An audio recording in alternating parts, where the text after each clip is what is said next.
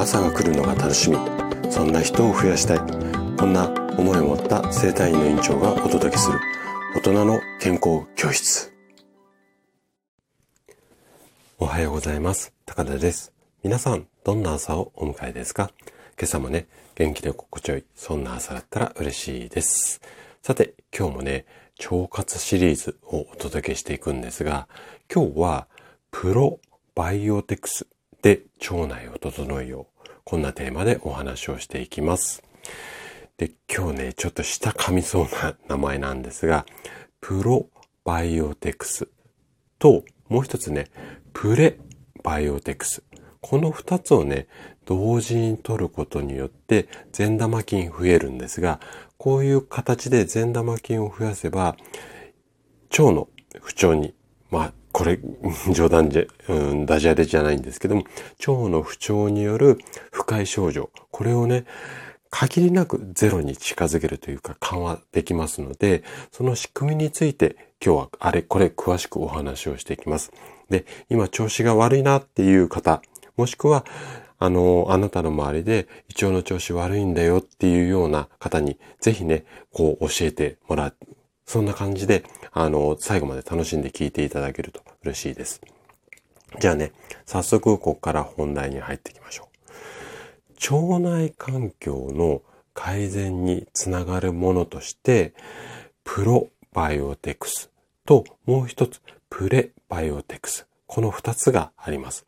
ちょっとね、こんがらがりそうな名前なんですが、こちら詳しく説明をしていきますね。まず、プロバイオテクス。もしかしたらね、聞いたことあるよっていう方も多いかもしれないんですが、このね、プロバイオテクスっていうのは、体に良い働きをしてくれる生きた微生物、またはそれを含む食品のことで、具体的にはね、お腹の中の善玉菌を薬にした成長剤だったりとか、善玉菌が含まれる発酵食品、これを指しているんですね。で、よく、よくっていうか、たまにね、このプロバイオテクスが入ったような商品ですよっていうような触れ込みで、えっ、ー、と、健康食品みたいなのが出ているものがあるんですが、これが要は腸内環境、要は善玉菌の、まあ、餌っていうのかな、そういったものがうまく配合されているよっていうものんですね。で、このプロバイオテクスっていうのは腸の働きを改善するのはもちろんなんですが、それ以外ね、いろんな病気を予防する効果まであるというふうにされています。一方、プレバイオテクス。これに関しては、腸内の細菌のバランスを整える食事成分で、腸内の善玉菌の餌になって善玉菌を増やします。なんか似たような効果効能だと思うんですが、で、具体的にはね、オリゴ糖なんかはこのプレバイオテクスの、あの、仲間、仲間っていうかね、代表格なんですね。はい。で、ここまで大丈夫でしょうかね。で、プロバイオテクス。じゃあどんなものを食べていけばいいの？っていうところなんですが、基本的にはね、発酵食品。ここをイメージしていただけるといいかなというふうに思います。で、特にね、日本人に馴染みが深いもので言うと、お漬物だったりだとか、あとは納豆、あと味噌だったりお醤油、この辺があります。で、最近の日本人っていうのは、このあたりのね、発酵食品を昔ほど食べなくなっている。まあこれはね、あなたもなんとなく実感としてあると思うんですが、で、このことによってお腹の不調を訴える人っていうのが最近すごく増えているのですが、こういった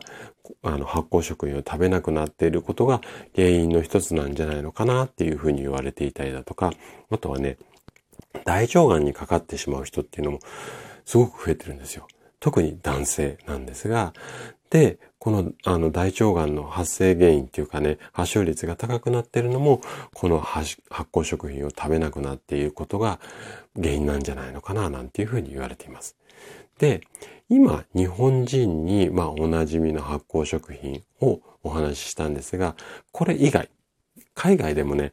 いろんな発酵食品があります。で、代表的なもので言うと、ヨーグルト。あとは、チーズなんかもそうですね。あと、キムチなんかも、あの、いわゆるこう、国産じゃなくて海外産っていうのかな。これの代表格になります。で、これらの食品っていうのは発酵食品なんで、すごく積極的に食べてもらいたいんですが、ちょっとね、一点だけ注意が必要なんですね。で、今お話しした海外製品、例えばヨーグルトだったり、チーズだったり、キムチ。これ、冷たいままで食べることが多いじゃないですか。なので、胃腸の働き良くしようと思って一生懸命食べたとしても、ちょっとね、食べ過ぎてしまうととか食べ方を考えないと腸が冷え切ってしまう場合が多いんですね。で、チーズとかキムチっていうのはちょっと別なんですが、例えばヨーグルトなんかで言うと、朝食べるっていう方が非常に多いと思うんですよ。はい。で、朝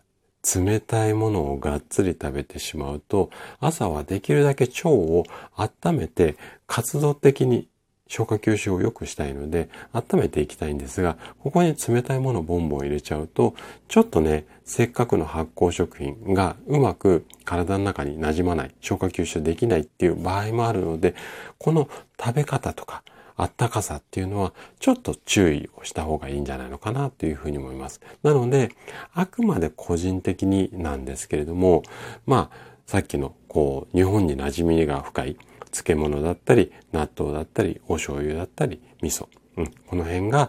個人的にはおすすめです。何よ、納豆だって暖かくねえじゃねえかっていうふうに思うかもしれないんですが、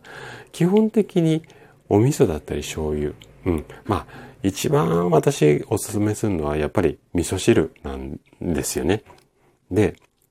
朝味噌汁と納豆っていう形であれば、たとえ納豆冷たかったとしても、お味噌汁で一応温まりますので、こういったいわゆる和食の朝食なんていうのが一番いいんじゃないのかなって個人的には思ってます。はい。ということで、今日も最後まで聞いていただきありがとうございました。